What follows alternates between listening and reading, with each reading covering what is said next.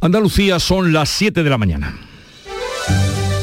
En Canal Sur Radio, La mañana de Andalucía con Jesús Vigorra.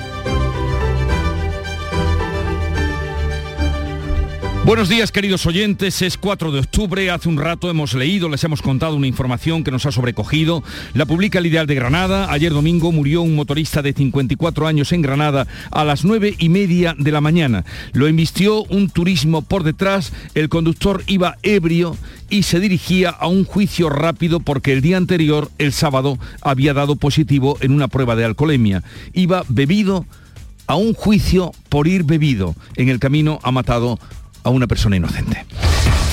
La agencia tributaria tiene tarea por delante, dirimir si son culpables o inocentes los 600 españoles que figuran en los últimos papeles de Panamá, que ahora se llaman Pandora.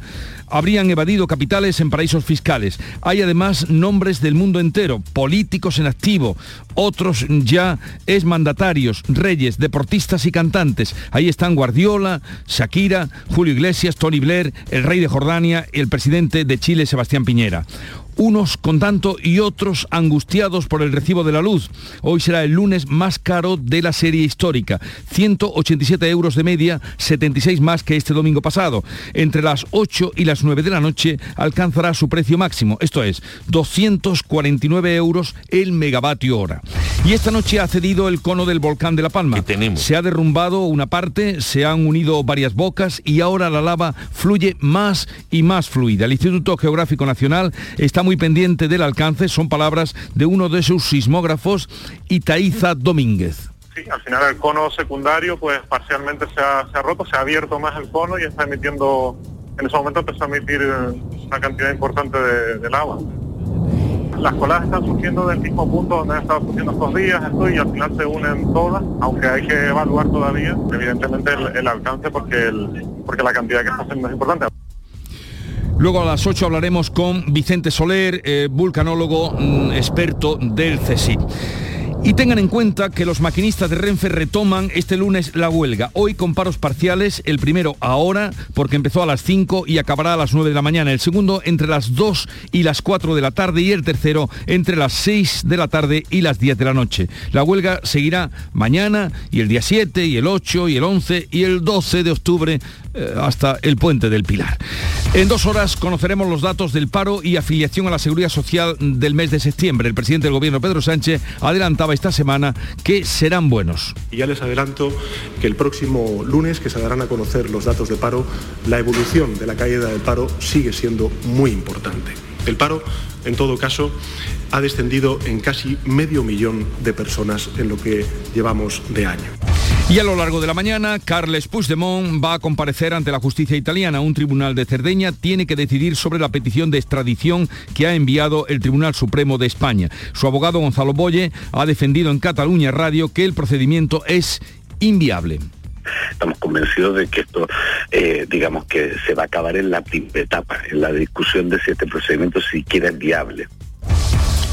Y la ministra de Justicia, que estuvo aquí el pasado viernes, nos dijo que está todo en manos de la justicia italiana. Veremos qué pasa.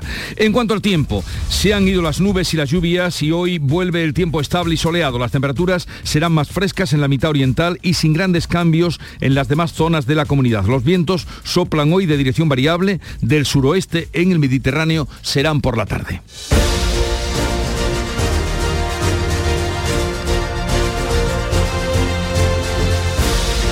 Y vamos a conocer qué día se presenta en cada una de las provincias andaluzas. En Cádiz, ¿qué se espera, Salud Botaro? Pues eh, a esta hora tenemos más fresquito que otros días, 17 grados, la máxima 23 y el cielo despejado. En el campo de Gibraltar, Ángeles Carrera.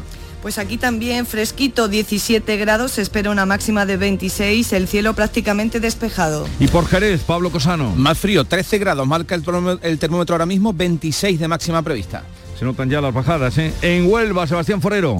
Pues hasta ahora tenemos 14 grados en la capital, nubes altas que no amenazan lluvia, esperamos una máxima de 27 en Ayamonte y en Almonte. ¿Qué día tendremos en Córdoba, José Antonio Luque? Pues con el cielo limpio como está ahora y con una máxima, fíjate, solo de 26 grados. Ahora tenemos 13 en la capital. En Sevilla, Pilar González. Tendremos por la mañana nubes altas, la máxima prevista es de 26 grados y ahora tenemos 15 en la capital. ¿Cómo viene el día por Málaga, Mati y Hola, buenos días, 17 grados, el cielo parcialmente nublado, vamos a llegar a los 28. En Jaén, Beatriz Mateas. ¿Qué tal? Buenos días. Tenemos algunas nubes, pocas y altas, 11 grados. Hoy llegaremos a los 21. ¿Qué se espera en Granada, Antonio Valverde? Pues en Granada tenemos 12 grados, la máxima prevista es 24, van a bajar notablemente las temperaturas eh, máximas, vientos fuertes por la mañana en la zona oriental de la costa granadina y también en las montañas tenderán a disminuir a lo largo del día. ¿Cómo amanece por Almería, María Jesús Recio? Con algunas nubes, temperatura mucho más alta, tenemos casi 21 grados, hemos pasado una madrugada de fuerte viento, alcanzaremos una máxima de 26. queremos saber cómo está el tráfico en Andalucía. Para eso conectamos con la Dirección General de Tráfico y desde allí nos atiende Patricia Arriaga. Buenos días. Buenos días. Arranca esta jornada de lunes y ya lo hace con tráfico lento en Sevilla, especialmente en la ronda S30 en Puente del Centenario hacia la 49. En el resto de carreteras hay tráfico en aumento, pero afortunadamente sin retenciones. Especial precaución, eso sí, se van a circular por la provincia de Jaén, la A4 en la Carolina. Hay unas obras de mejora que pueden condicionar el tráfico tráfico en ambos sentidos. Precaución ya a esta hora.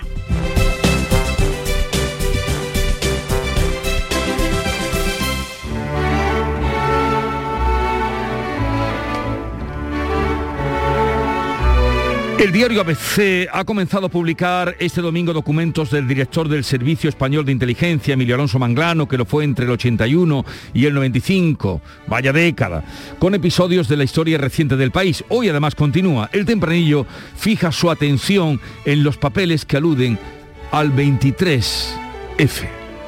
Tempranillo del 23F.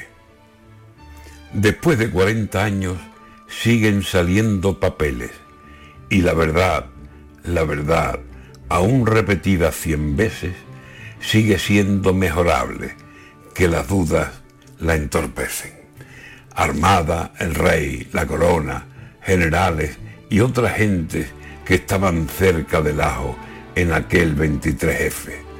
Si ha pasado tanto tiempo y aún hay secretos pendientes, en esta España querida nos pasa lo mismo siempre la verdad es la verdad si nadie a cambiarla viene. Antonio García Barbeito que volverá con los romances perversos a eso de las 10 de la mañana.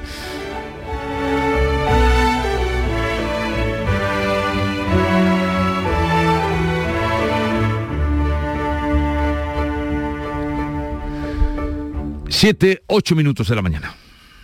La vida es como un libro y cada capítulo es una nueva oportunidad de empezar de cero y vivir algo que nunca hubieras imaginado.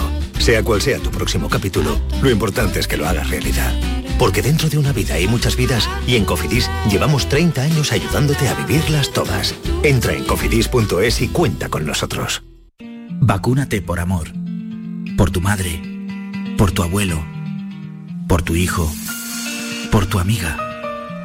Vacúnate contra el COVID por todas las personas a quienes quieres y sigue salvando vidas. Junta de Andalucía. En cofidis.es puedes solicitar hasta 15.000 euros con un 595 TIN y 611 TAE. 100% online y sin cambiar de banco. Cofidis, cuenta con nosotros.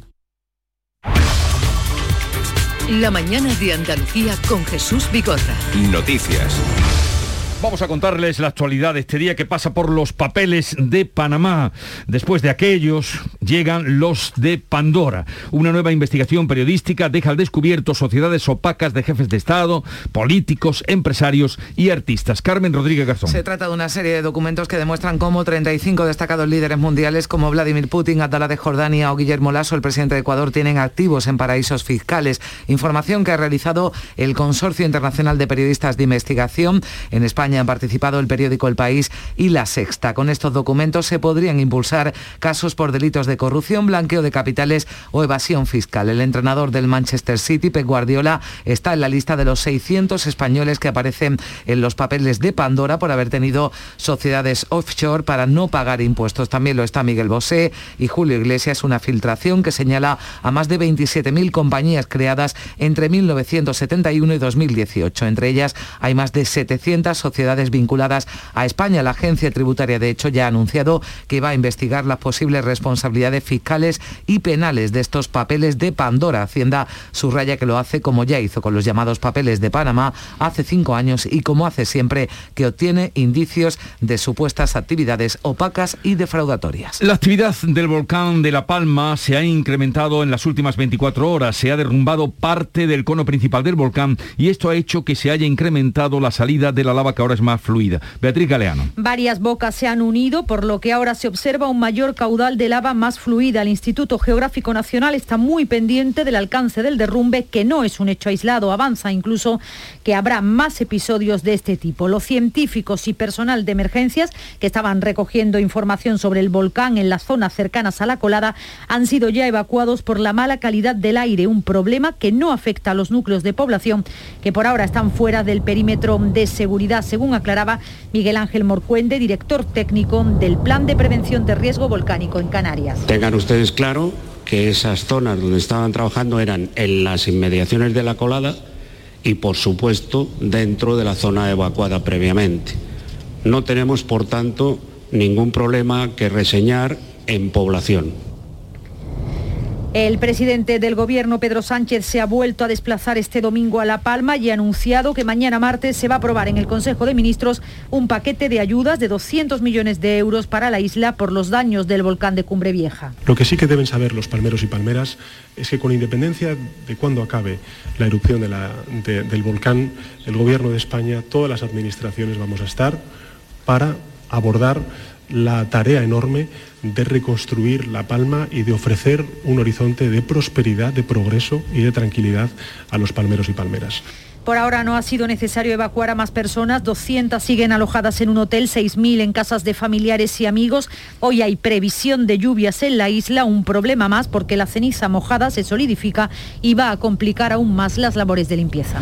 Tras la Convención Nacional del Partido Popular, Pablo Casado se presenta como la única alternativa al gobierno de Sánchez, al que califica ya como presidente del pasado. Olga Moya. Ante 9.000 personas en la Plaza de Toros de Valencia, el líder del PP ha dado este domingo por iniciado su tránsito hacia la Moncloa, desgranando sus propuestas de gobierno, un contrato social, decía, para devolver el poder a los ciudadanos y confirmaba que derogará varias leyes impulsadas por PSOE y por Unidas Podemos, como la ley de eutanasia, la llamada ley CELA o la ley de memoria. Sin nombrar en ningún momento a Pedro Sánchez, aseguraba que ya es parte del pasado y lanzaba un mensaje a vos y Ciudadanos, asegurando que los que llegaron a sustituirlos se han ido quedando por el camino. Ha avisado a sus rivales políticos que el PP sale a por todas. El PP es mucho PP y hemos hecho lo correcto. Primero ofreciendo unidad y cuando la rechazaron, haciéndola por la base. Para los españoles la elección no es entre nueva y vieja política sino entre buena y mala política. Una convención en la que los varones territoriales han cerrado filas en torno al líder del PP. Para el presidente de la Junta, este acto de cierre en Valencia ha servido para fortalecer al partido y demostrar que el liderazgo de Pablo Casado es absoluto. La verdad es que se ha retratado ante todos los españoles y ante el resto del mundo. No es, este, no es este el sonido de Juanma Moreno, del presidente de la Junta. Era Adriana Lastra desde el PSOE asegurando que Casado se retrataba ante España y el resto del mundo y le afeaba que haya insultado a todos, decía, a sindicatos, trabajadores, feministas y hasta al Papa. Vamos a escuchar de nuevo a Lastra. Bueno, bien, parece que tenemos algún problema.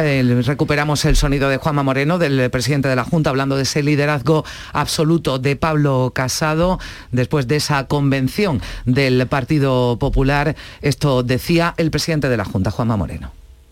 Pablo Casado es, nuestro líder, lo, hemos elegido y al final representa al conjunto del Partido Popular. Por tanto, va a ser el candidato a la presidencia del Gobierno de España y va a ser presidente del Gobierno de España. Creo que este es un partido muy grande, muy amplio, donde afortunadamente hay mucho talento y tenemos a un líder que es Pablo. Eso decía Juanma Moreno, recuperamos también ese sonido de la eh, vicesecretaria del Partido Socialista, Adriana Lastra, asegurando que Casado se retrataba ante España. La verdad es que se ha retratado ante todos los españoles y ante el resto del mundo. Han dedicado su convención a anunciar que recortarán las pensiones si gobiernan, a insultar a los países hermanos de Latinoamérica, a los ecologistas, a las feministas, por supuesto, a los sindicatos, a los trabajadores y hasta al Papa. No les ha quedado nadie, no les ha quedado nadie. También ayer comparecencia de Inés Arrimada, de la líder de Ciudadanos, que advertía de los riesgos del nacionalismo y el populismo. La líder de la formación naranja ha apostado por convertirse en el dique de contención frente a estos movimientos. Los liberales tenemos que ser el dique de contención contra el populismo y el nacionalismo y a la vez tenemos que ser el pilar de construcción de la Unión Europea. Tenemos esa, doble función que evidentemente está relacionada. Y lo tenemos que hacer además cada uno en nuestros respectivos países. Y hablamos ahora de la evolución de la pandemia o porque hoy se van a actualizar los datos del COVID en Andalucía mientras sigue descendiendo la tasa de incidencia. Está ahora en 44 casos por 100.000 habitantes. Son 15 puntos menos que hace una semana, aunque todavía hay 20 municipios en riesgo extremo al presentar una tasa de incidencia superior a los 250 casos. De nuevo, el fin de semana nos deja macrobotellones en muchas ciudades de España, fiestas multitudinarias en las que no se respetan las medidas básicas de seguridad en Sevilla. 500 personas fueron desalojadas la noche del sábado en la isla de la Cartuja, hacían un botellón en las inmediaciones del Estadio Olímpico donde se celebraba un concierto. En Barcelona y Madrid también la policía desalojaba a miles de jóvenes, mientras expertos como el epidemiólogo Julián Domínguez dan la voz de alarma y recuerdan que la pandemia no ha terminado. Todavía queda un porcentaje importante de personas sin vacunar y hay que mantener esas medidas preventivas individuales lo mejor que podamos. Seguir vacunando por una parte, que intentar que ese porcentaje que falta se, se eh, vacune todo el mundo, o si no es todo el mundo, pues el porcentaje casi, casi cercano al 100%. 90% de la población mayor de 12 años está ya vacunada en Andalucía, pero siguen los esfuerzos por rescatar a los no vacunados. Son en torno a 600.000. Este domingo ya han dejado de funcionar los grandes vacunódromos en Andalucía, pero siguen en marcha a punto sin cita, como esta unidad móvil desplazada al Estadio de los Cármenes en Granada. Gente rezagailla que, que en su día no se vacunó, gente que quizás se le haya pasado, se le haya pasado el plazo y quizás otras personas que más adelante tienen la cita, pero hemos creído oportuno que que, si se, todo lo que podamos adelantar y todo lo que podamos vacunar a día de hoy, pues bastante mejor. Sobre estos asuntos hablaremos a partir de las 9 con el consejero de Salud de la Junta de Andalucía, Jesús Aguirre, que estará con nosotros. La exministra de Exteriores, Arancha González Laya, declara hoy como investigada en el caso de la entrada en España del líder del Frente Polisario. Brahim Gali llegó a la base aérea de Zaragoza el pasado mes de abril en un avión medicalizado para ser tratado de COVID en un hospital de Logroño. El jefe de gabinete de la ministra, investigado también en esta causa, dijo que recibió instrucciones de González Laya para facilitar la entrada en el país de Gali con la máxima discreción, ya que si se hacía público ese viaje podría causar un perjuicio a las relaciones internacionales. Marruecos expresó su malestar y se desató la crisis que provocó la entrada de miles de personas a la ciudad autónoma de Ceuta desde Marruecos. Un tribunal de apelación de Cerdeña se reúne hoy para decidir sobre la petición de extradición de Carles Puigdemont a España. El expresidente de Cataluña y prófugo de la justicia sigue pidiendo medidas cautelares al Tribunal General de la Unión Europea para tratar de recuperar su inmunidad parlamentaria. Pretende que la justicia le reconozca esa inmunidad también en territorio español, lo que le permitiría regresar. En cualquier caso, su abogado Gonzalo Boye considera que es mejor esperar a conocer la posición de la Fiscalía italiana sobre esa euroorden antes de presentar el escrito. Lo que se tiene que decir en primer lugar es si el procedimiento tiene alguna base porque eh, aquí, igual que en el resto de Europa, se les reconoce la inmunidad que se les está negando en, en España. Entonces, estamos convencidos de que esto, eh, digamos que se va a acabar en la primera etapa, en la discusión de si este procedimiento siquiera es viable. Bueno, veremos qué ocurre hoy porque la ministra de Justicia, que estuvo con nosotros el pasado viernes, dijo que todo está en manos de lo que decide el Tribunal de Justicia italiano. Tras las bajadas registradas el fin de semana, el precio de la luz vuelve a batir este lunes récord. El coste del megavatio hora será de 186 euros y medio, supone un repunte del 67% respecto al día de ayer, el coste más alto como es habitual. Entre las 8 y las 9 de la noche se van a alcanzar los 249 euros, mientras arrecian las críticas por el fichaje del socialista Antonio Miguel Miguel Carmona como vicepresidente de Iberdrola. Me parece un mal mensaje el que emiten ambos, ha escrito el secretario de Organización del PSOE, Santo Cerdán, en Twitter, aunque desde Unidas Podemos, donde han llegado las críticas más duras. Las puertas en el PSOE siguen girando. Vergüenza han señalado también en redes sociales. Y tras dos días de tregua, los maquinistas de Renfe retoman hoy la huelga para reivindicar mejoras laborales. Eso sí, para evitar lo que sucedió el pasado viernes, cuando se quedaron sin cubrir servicios mínimos y cientos de trenes no circularon, Renfe ha enviado casi 4.000 avisos entre burofax y emails certificados a los maquinistas, avisándoles de esos servicios mínimos que deben cumplir por ley. Esta tercera jornada de huelga, de huelga tendrá paros parciales entre las 5, ha comenzado a las 5 de la mañana y hasta las 9, después habrá otro paro de 2 a 4 de la tarde y de 6 de la tarde a 10 de la noche. La huelga va a continuar mañana martes y los próximos 7, 8, 11 y 12 de octubre coincidiendo con el puente del Pilar. Y en el día de hoy estaremos muy al tanto de los datos del paro y la afiliación a la Seguridad Social. En septiembre, el presidente del Gobierno, Pedro Sánchez, ya adelantaba que serían buenos. En cualquier caso, a partir de las 9 aparecerán esos datos y enseguida ustedes los tendrán. Son las 7, 20 minutos de la mañana. Enseguida estamos en la revista de prensa. La mañana de Andalucía. Ven a Jaén, ven al paraíso. Descubre los paisajes de nuestros parques naturales, nuestro oleoturismo. Viaja a la historia a través de un patrimonio único del que es protagonista el mejor renacimiento. Ven a Jaén, a escaparte, a desconectar, a no parar. Diputación Provincial de Jaén, Jaén Paraíso Interior, destino seguro.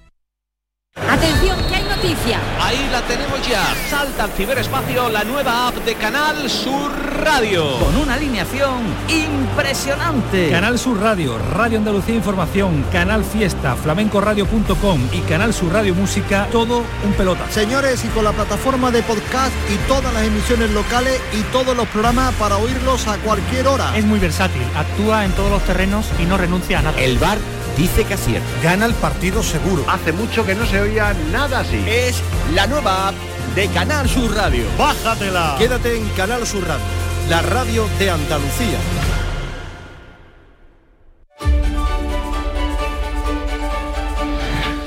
Ahora ha llegado el momento del zumo de prensa que tiene preparado Paco Reyero. Buenos días. Zumo de prensa nacional e internacional. Jesús, buenos días. 721, las palabras son opaco, paraísos fiscales, Islas Vírgenes y nombres y más nombres, el de Tony Blair, el de Shakira, el de Strauss-Kahn, el de Julio Iglesias, el de Bosé, el de Guardiola y no se lo imagina uno, el rey Juan Carlos y Corina Larsen. En toda la prensa, los papeles de Pandora y los distintos diarios que anuncian incluso guías como si se tratara de una gincana para poder desentrañar las claves de tal magnitud de cifras y de letras. Diez claves para entender los papeles de Pandora ofrece el país y ese mismo diario refleja que Hacienda anuncia que investigará las responsabilidades penales y fiscales de los implicados. ABC recoge en portada otros papeles, los de Manglano, Margarita Robles, la hoy ministra que entrega, entregaba fondos reservados a la Casa del Rey en metálico para no dejar rastro, como tú comentabas, se vincula esta información a los años 90. Un asunto eh, muy presente también en la prensa es la convención del PP. En el confidencial anotan que Casado exhibe músculo inicia la refundación de los populares para recuperar el voto de Vox. Infolibre cree que Casado propone medidas ultraliberalizadoras y recentralizadoras. El mundo dedica su principal titular y su foto de portada también a la convención del PP. Casado ilusiona a un PP unido. Estamos listos para ganar. También eh, le dedica ABC portada y titular principal, el inicio del cambio, consideran en ABC, la tira cómica de Idígora Sipachi para el mundo, dibuja a Casado como si fuera Simba, el cachorro del Rey León, pero agarrado por Díaz Ayuso y Casado que piensa, ay que no sé si me está coronando o me va a tirar por el acantilado. En el diario.es los populares se lanzan a por el votante de Vox, pero sin renunciar a la alianza con Abascal. En ese mismo digital, el diario.es eh, cuenta que los tribunales italianos deciden sobre Puigdemont en pleno choque de Llarena con la abogacía del Estado y sobre el fugado La Vanguardia que recuerda que va a regresar, regresa Puigdemont hoy a Cerdeña para declarar en una audiencia judicial realmente incierta. Sí, todo pendiente de lo que decida el Tribunal de Justicia italiano, porque en sus manos está. ¿Qué análisis incluye la prensa hoy que te haya llamado la atención? Víctor Lapuente, que se pone bíblico en el país y publica la carta de un corintio a Pablo, a Pablo Casado, claro, carta en la que le recomienda no digas o hagas más cosas, sino menos, no te prepares tanto las intervenciones excesivamente sazonadas de metáforas líricas, presenta la verdad, tu verdad desnuda, ya ves, la, carta de un corintio a Pablo que publica Lapuente en el país. En infolibre.es encontramos que Sánchez y Díaz se preparan para una competencia virtuosa, ese es el término que eligen en Infolibre, que se imponga a la derecha en 2023. Consideran que tanto PSOE como Unidas Podemos, Sánchez y Yolanda Díaz se necesitan, se hacen falta en el PSOE. Hay intranquilidad por los últimos tantos políticos que se ha notado Yolanda Díaz, como la propia subida del SMI y la encuesta de Sigma 2 para el mundo calcula, cifra en un 55% los españoles que acusan al presidente Sánchez de no poner todo de su parte, de no esforzarse para atraer para atraer en este caso a Puigdemont. Vamos con otros asuntos de interés que también destaca la prensa hoy. En Infolibre el gobierno anuncia 200 millones para el volcán de La Palma. El periódico, los médicos que prevén que la gripe y los resfriados sean leves este año. En el Independiente, el Ministerio de Sanidad que elude revelar a qué precio ha revendido la vacuna a Andorra, la vacuna de la COVID, ABC considera que la inseguridad jurídica ya ahuyenta a los inversores y hay temor por los bandazos del gobierno que hacen desconfiar el vigor de la recuperación. Y en el país está muy presente también en distintas cabeceras PSOE y Podemos critican critican duramente el fichaje de Carmona, Miguel Carmona por parte de Iberdrola que va a ocupar el puesto 2 del organigrama de la eléctrica. ¿Algún apunte de internacional? Te doy dos píldoras, una de la vanguardia, la crisis mundial de suministros que amenaza el Black Friday y la Navidad. Los sectores tecnológicos, textil y jugueteros se enfrentan a retrasos en el transporte de contenedores, a falta de existencias y también a escalada de precios. Y en el español, ya no nos acordamos de este asunto, de Afganistán, el aeropuerto de Kabul que está listo para operar vuelos internacionales. Desapareció Afganistán de la primera plana y ahora parece que queda incluso descolgado hablar de ello. Fuese y no hubo nada, como dijo el clásico, y qué bien dicho. Fuese, fuese el foco y ya no hubo nada. Nuria Gaciño, buenos días. Hola, ¿qué tal? Muy buenos días. ¿Cómo estamos? ¿Qué tal, Nuria?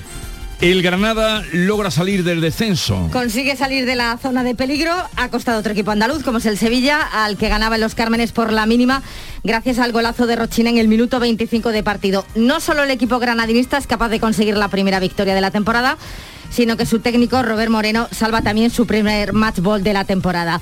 El Granada es décimo séptimo en la clasificación, a dos puntos del descenso, y el que dejaba pasar una opción increíble de haberse colocado en lo más alto de la tabla es el Sevilla, que no termina de asentarse. No estuvo nada fino, sobre todo en la primera parte y en la segunda se topó con la buena defensa del Granada. Primera derrota del Sevilla en la presente campaña y encima perderá para el siguiente choque liguero después del parón a Diego Carlos, que anoche fue expulsado. El parón puede que también le venga bien al Betis que ha visto frenada su buena dinámica con una derrota en Villarreal por 2 a 0. Esta vez los cambios, hasta 8 introdujo Pellegrini, no han tenido el mismo resultado que en partidos anteriores. De nuevo el equipo verde y blanco sufrió en defensa, sobre todo en la segunda parte. Esta vez no supo reaccionar al primer tanto del Villarreal que fue al filo del descanso.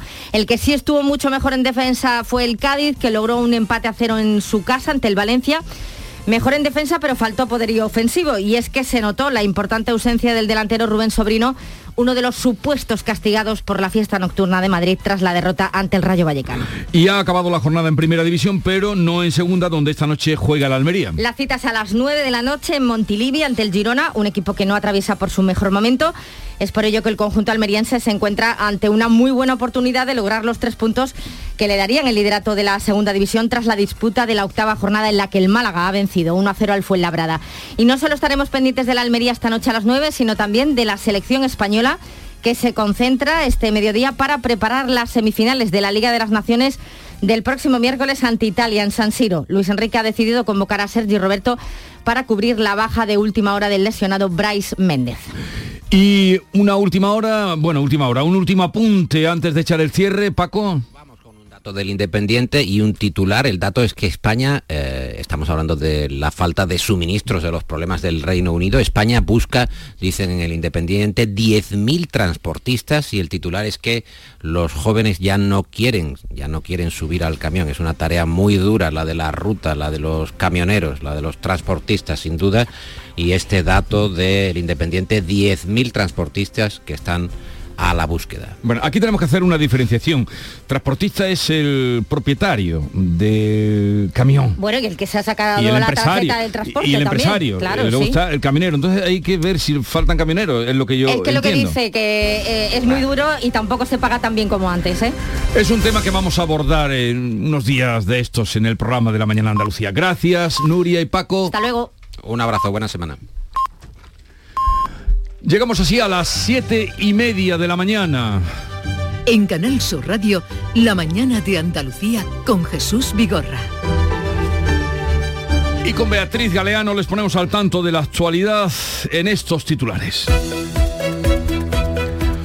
Los papeles de Pandora destapan los negocios opacos de miles de personajes públicos de todo el mundo. Como los anteriores papeles de Panamá, este nuevo informe revela que artistas, reyes o políticos del mundo han ocultado supuestamente fortunas millonarias para no pagar impuestos. En la lista figuran 600 españoles, entre ellos Pep Guardiola, Julio Iglesias o Miguel Bosé. Aumenta la explosividad del volcán de La Palma y cede uno de los conos. Anoche sufría un derrumbe parcial y se unían varias bocas por donde fluye la lava más líquida. El presidente del gobierno, Pedro Sánchez, ha anunciado otros 206 millones de euros en ayudas. Hoy van a llegar dos desaladoras portátiles y un buque cisterna para paliar la falta de agua e intentar salvar así la cosecha de plátano. Muere un motorista en Granada arrollado por un conductor ebrio que se dirigía a un juicio rápido por conducir bebido el día anterior. El reincidente ha entrado en prisión este mismo domingo acusado de homicidio imprudente y dos delitos de conducción bajo los efectos del alcohol, uno el sábado y otro el domingo.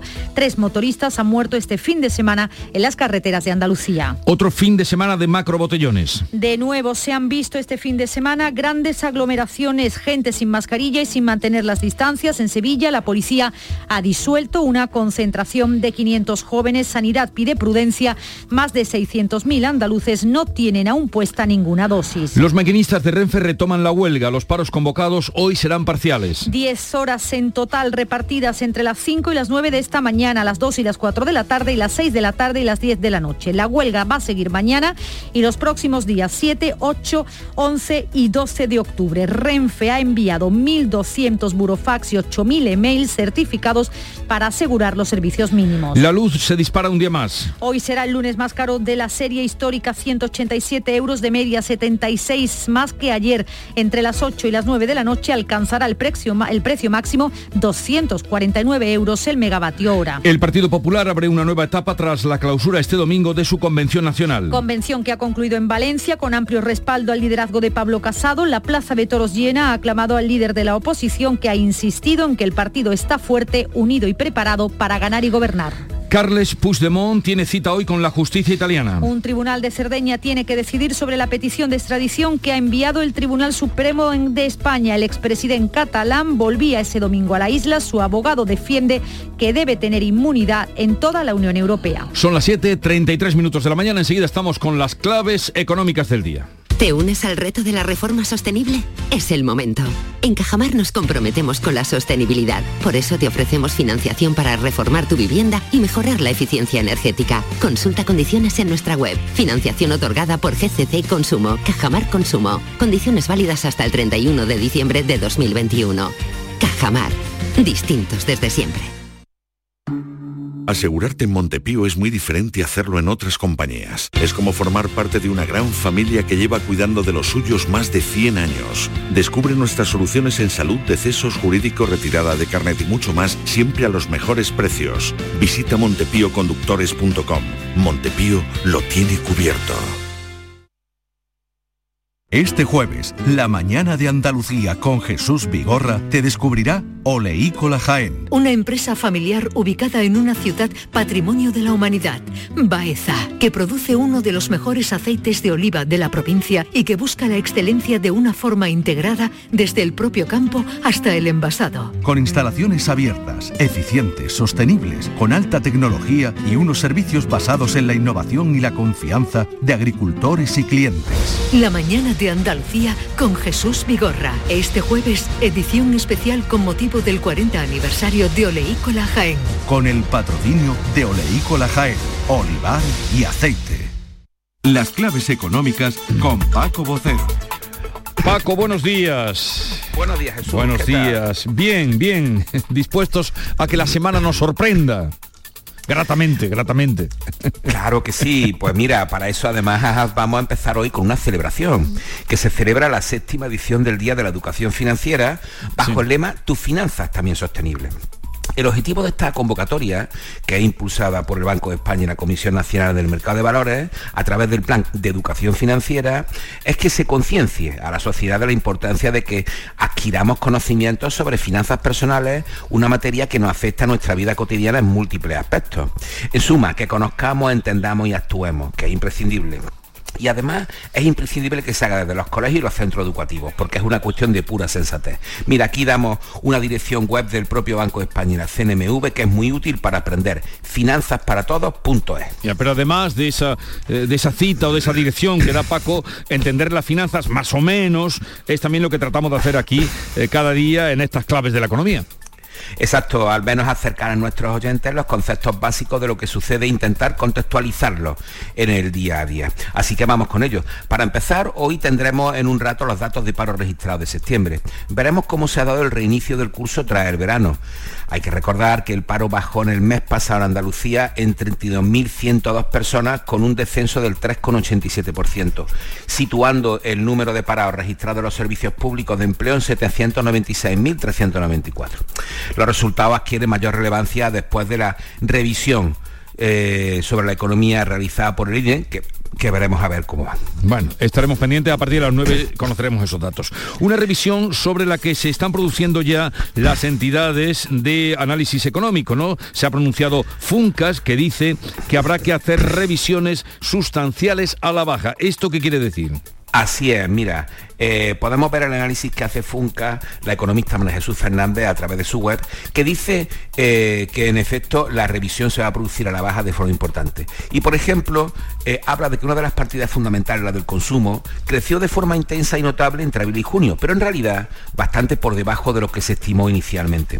Y aporta otro detalle. Si se analizan bien las cifras de esta revisión de la economía, se observa que el crecimiento vino fundamentalmente de la actividad de las administraciones públicas, mientras que la economía privada apenas llegó a aportar datos positivos. Bueno, ya iremos viendo en las próximas semanas. ¿Alguna cosa más, Paco? Sí, para finalizar nuestra agenda de la semana, nos vamos a centrar en los próximos indicadores de nuestra economía. Mañana martes tenemos PMI de servicios, tanto en España como en Francia, Alemania y el conjunto de la eurozona. Y el miércoles en nuestro país tendremos índice de producción industrial, el jueves datos de empresas y el viernes del mercado inmobiliario. Una semana más con muchísima información. Pues aquí se lo íbamos contando y sobre todo con la ayuda de Paco para comprenderla bien. Un saludo, que tenga buena semana. Gracias igualmente Jesús. Adiós. Pipas Reyes son las pipas de siempre. Ahora encontrarás tus pipas Reyes más grandes, con más aroma, con más sabor y más duraderas. Tradición e innovación para traerte tus mejores pipas Reyes. Las del paquete rojo, tus pipas de siempre.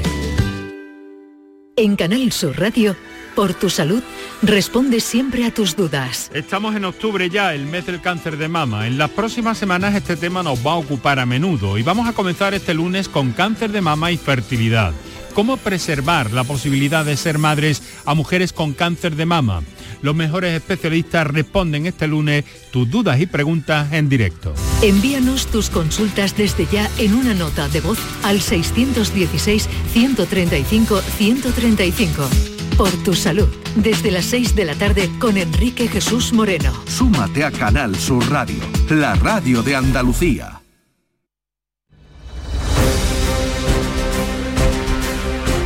Vamos a completar la mañana informativa que les estamos contando con otras noticias de Andalucía, desde Almería, y allí hay preocupación por la falta de conductores de camiones que pueden provocar un colapso en la distribución de frutas y hortalizas a Europa. María Jesús Recio.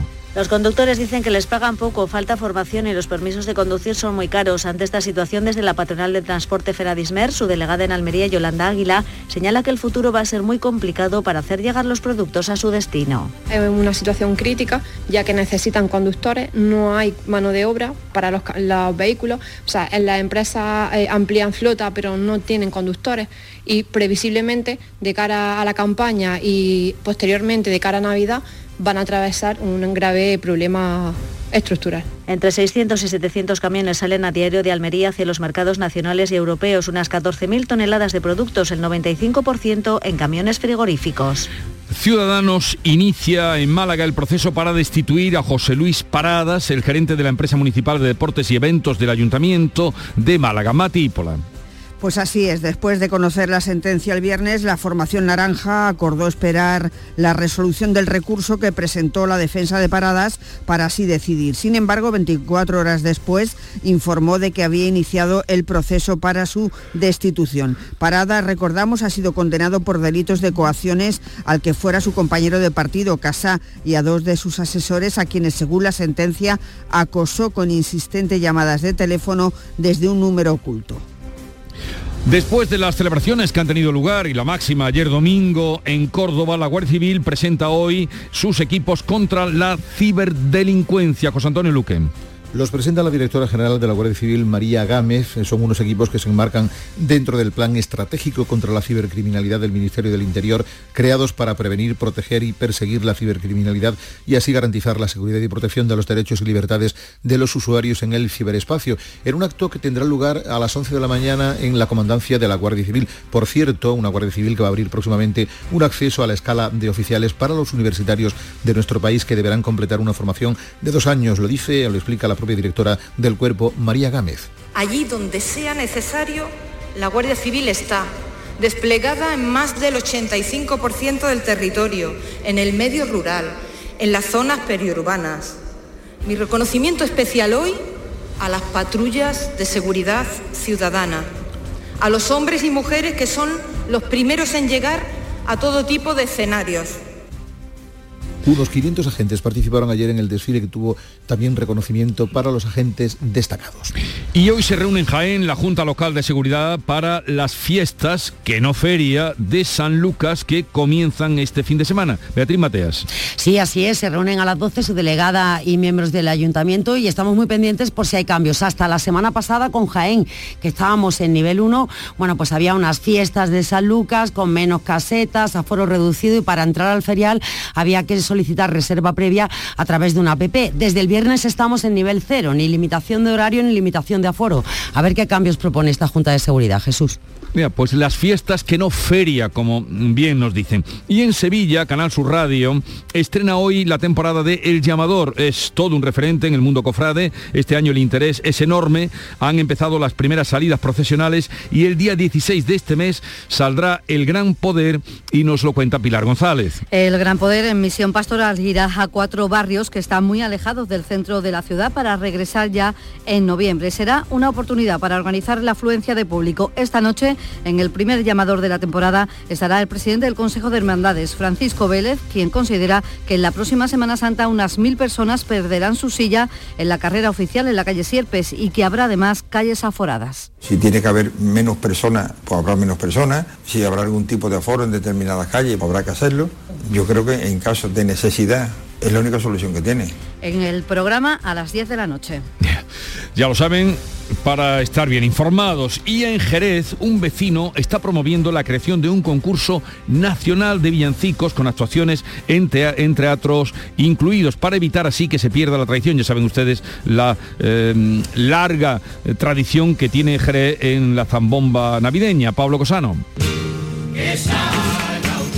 Pues cosas como esta, por ejemplo, Jesús, con la dinámica parecida al concurso de agrupaciones carnavalescas que se hace en el Falla, en Cádiz, es la idea que promueve un vecino de Jerez. El objetivo, que no se pierdan estas letras populares que marcan la tradición de cada Navidad. Este vecino se llama Juan Aguilar dice que el proyecto está en marcha y que podría estar dedicado incluso a la figura de la paquera de Jerez o Manuel Parrilla. Yo creo que es muy importante, yo creo que esto es eh, de aquí propio de nuestra tierra y entonces yo creo que, habría que eh, mantenerlo y de alguna forma consolidarlo para que se queden a ella en el camino y que siga una trayectoria manteniendo nuestras costumbres y nuestro uso.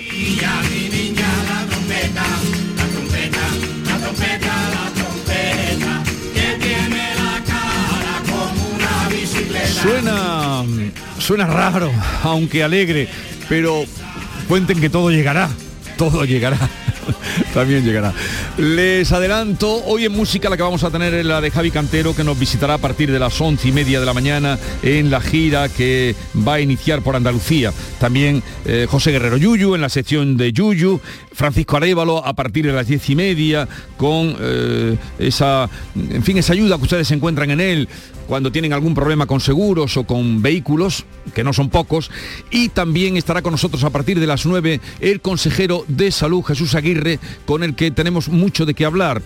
Vuelta a la, presencialidad en los centros de salud, cómo están funcionando las citas, que nos explique bien esa nueva manera de proceder en la derivación de los enfermos cuando lleguen, en fin, de todo eso, de todo lo que a ustedes les interesa, hablaremos con Jesús Aguirre. 7.45 minutos de la mañana. En la mañana de Andalucía de Canal Sur Radio, las noticias de Sevilla. Con Pilar González. Hola, buenos días. Sevilla coge hoy la primera convención de Tour España en la que autoridades de todo el país buscan poner las bases de la recuperación turística de España tras la pandemia.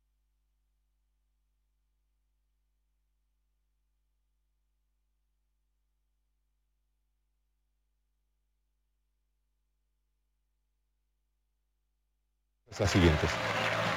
Ah, el vídeo, el vídeo, perdón. Vamos a ver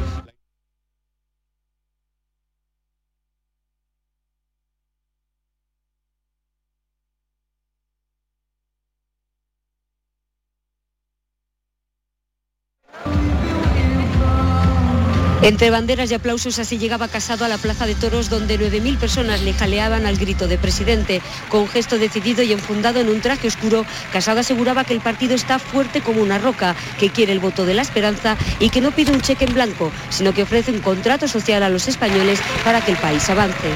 No somos recambio de nada ni el reemplazo de nadie. Salimos a por todas, pues España no puede esperar más. El cambio ya está aquí. Un contrato desmenuzado en propuestas y al que invita a sumarse a todos, porque el PP advertía no va a aceptar lecciones de nadie. Y de ejemplo reivindicaba la gestión del partido allí donde gobierna. Queremos que se levanten las alfombras en todas las administraciones, como hemos hecho 40 años después de escándalos socialistas en Andalucía, que ahora es un ejemplo de honestidad y de eficacia un apoyo que el presidente del PP andaluz agradecía, al tiempo que subrayaba el apoyo sin ambajes del partido a Pablo Casado. Pablo Casado es, nuestro líder, lo hemos elegido y al final eh, representa al conjunto del Partido Popular. Por tanto, va a ser el candidato a la presidencia del Gobierno de España y va a ser presidente del Gobierno de España. Porque esa unidad en torno a Casado era el principal objetivo de esta convención. Un cierre de filas que Isabel Díaz Ayuso refrendaba el sábado con la frase Mi sitio es Madrid y que se escenificaba este domingo con abrazos y fotos del líder con sus varones, convencidos de que si el partido está unido, Casado ocupará la Moncloa entre otras reacciones políticas, decíamos, las ha habido procedentes de dos formaciones políticas, Ciudadanos y Partido Socialista. Han dedicado su convención a anunciar que recortarán las pensiones si gobiernan, a insultar a los países hermanos de Latinoamérica, a los ecologistas, a las feministas, por supuesto, a los sindicatos, a los trabajadores y hasta al Papa. Lo que ofrecen es otra alternancia de poder, la misma que hemos visto en 40 años. Pues ante esa alternancia, que ya, ya hemos visto hasta dónde nos lleva, los liberales españoles proponemos alternativa. Vamos a mirar la mañana de Andalucía a través de una gran ventana que es la de Canal Sur Radio con Jesús Vigorra. Hola Jesús, buenos días. Buenos días Carlos, buena semana. Hoy mm, lo más significativo que tenemos es la presencia de Jesús Aguirre, el consejero de Salud y Familia, aquí dentro de un ratito a partir de las 9, para que nos aclare y nos explique cómo va a funcionar ese triaje o derivación de los enfermos a través de los enfermeros a los médicos que necesiten, que eso es algo que está muy pendiente en todos los usuarios y también por supuesto, cómo está funcionando la presencialidad y las citas previas que se están dando para que los enfermos puedan ver a sus médicos. Estará con nosotros a partir de las 9, pero también estaremos muy pendientes a los datos que salgan sobre situación del paro en España, pero por lo que respecta en Andalucía, y nos visitará Javi Cantero para hablarnos de la gira que va a hacer por Andalucía. Jesús, muchísimas gracias por este avance ¿eh? de lo que se ve desde la mañana de Canal Sur Radio, la mañana de Andalucía. Buenos días. Bueno, 500 eh, agentes han, participaron este domingo en Córdoba en un desfile con motivo de la patrona de la Guardia Civil. Fue un acto presidido por el...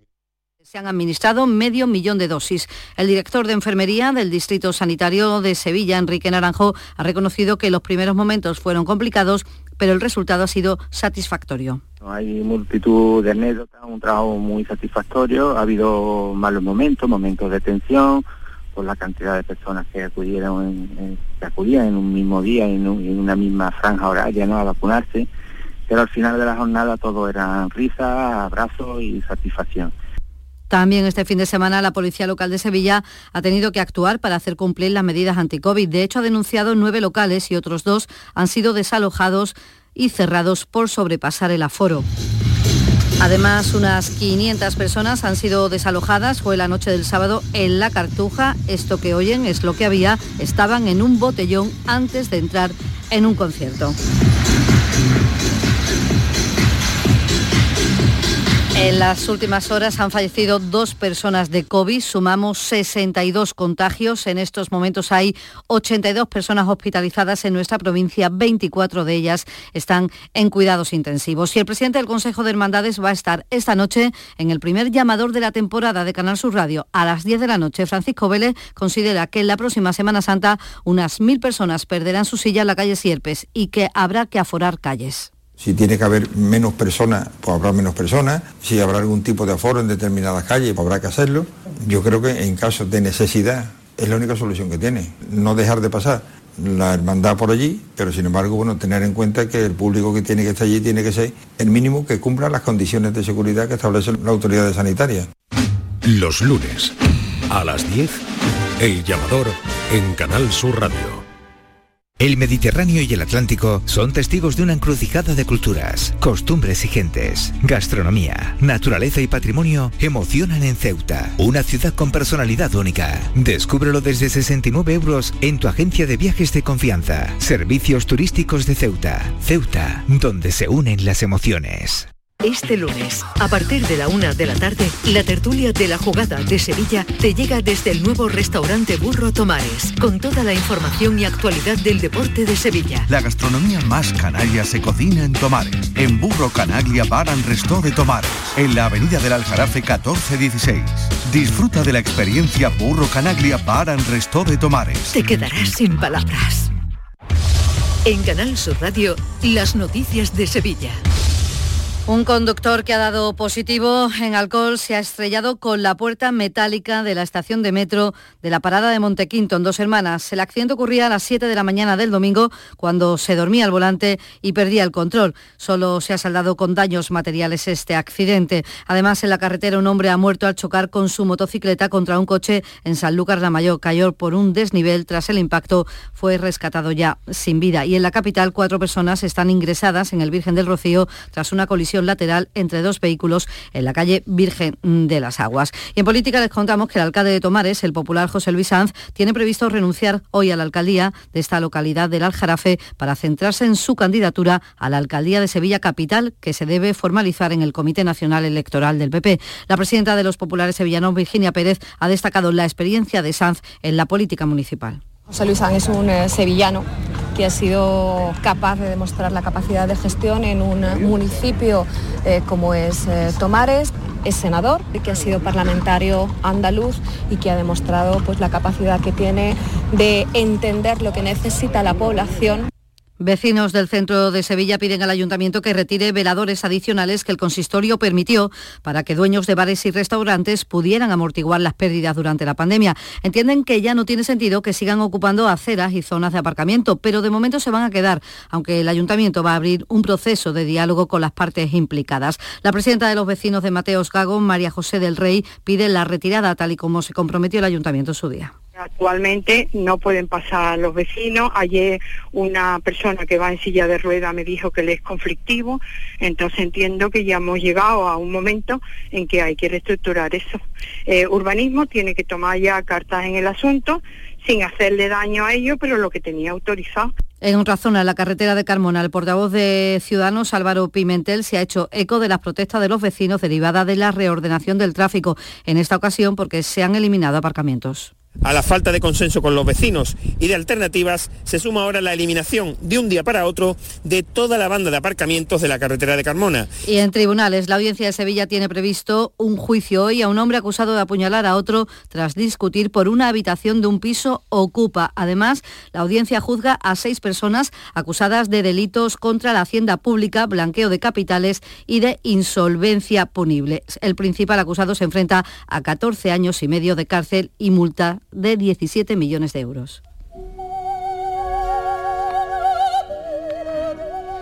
Y el Teatro de la Maestranza inauguraba anoche la nueva temporada con Madame Butterfly. Hubo una gran ovación a la soprano que encarnaba a la protagonista que terminó besando las tablas del teatro como agradecimiento. La obra regresa el miércoles.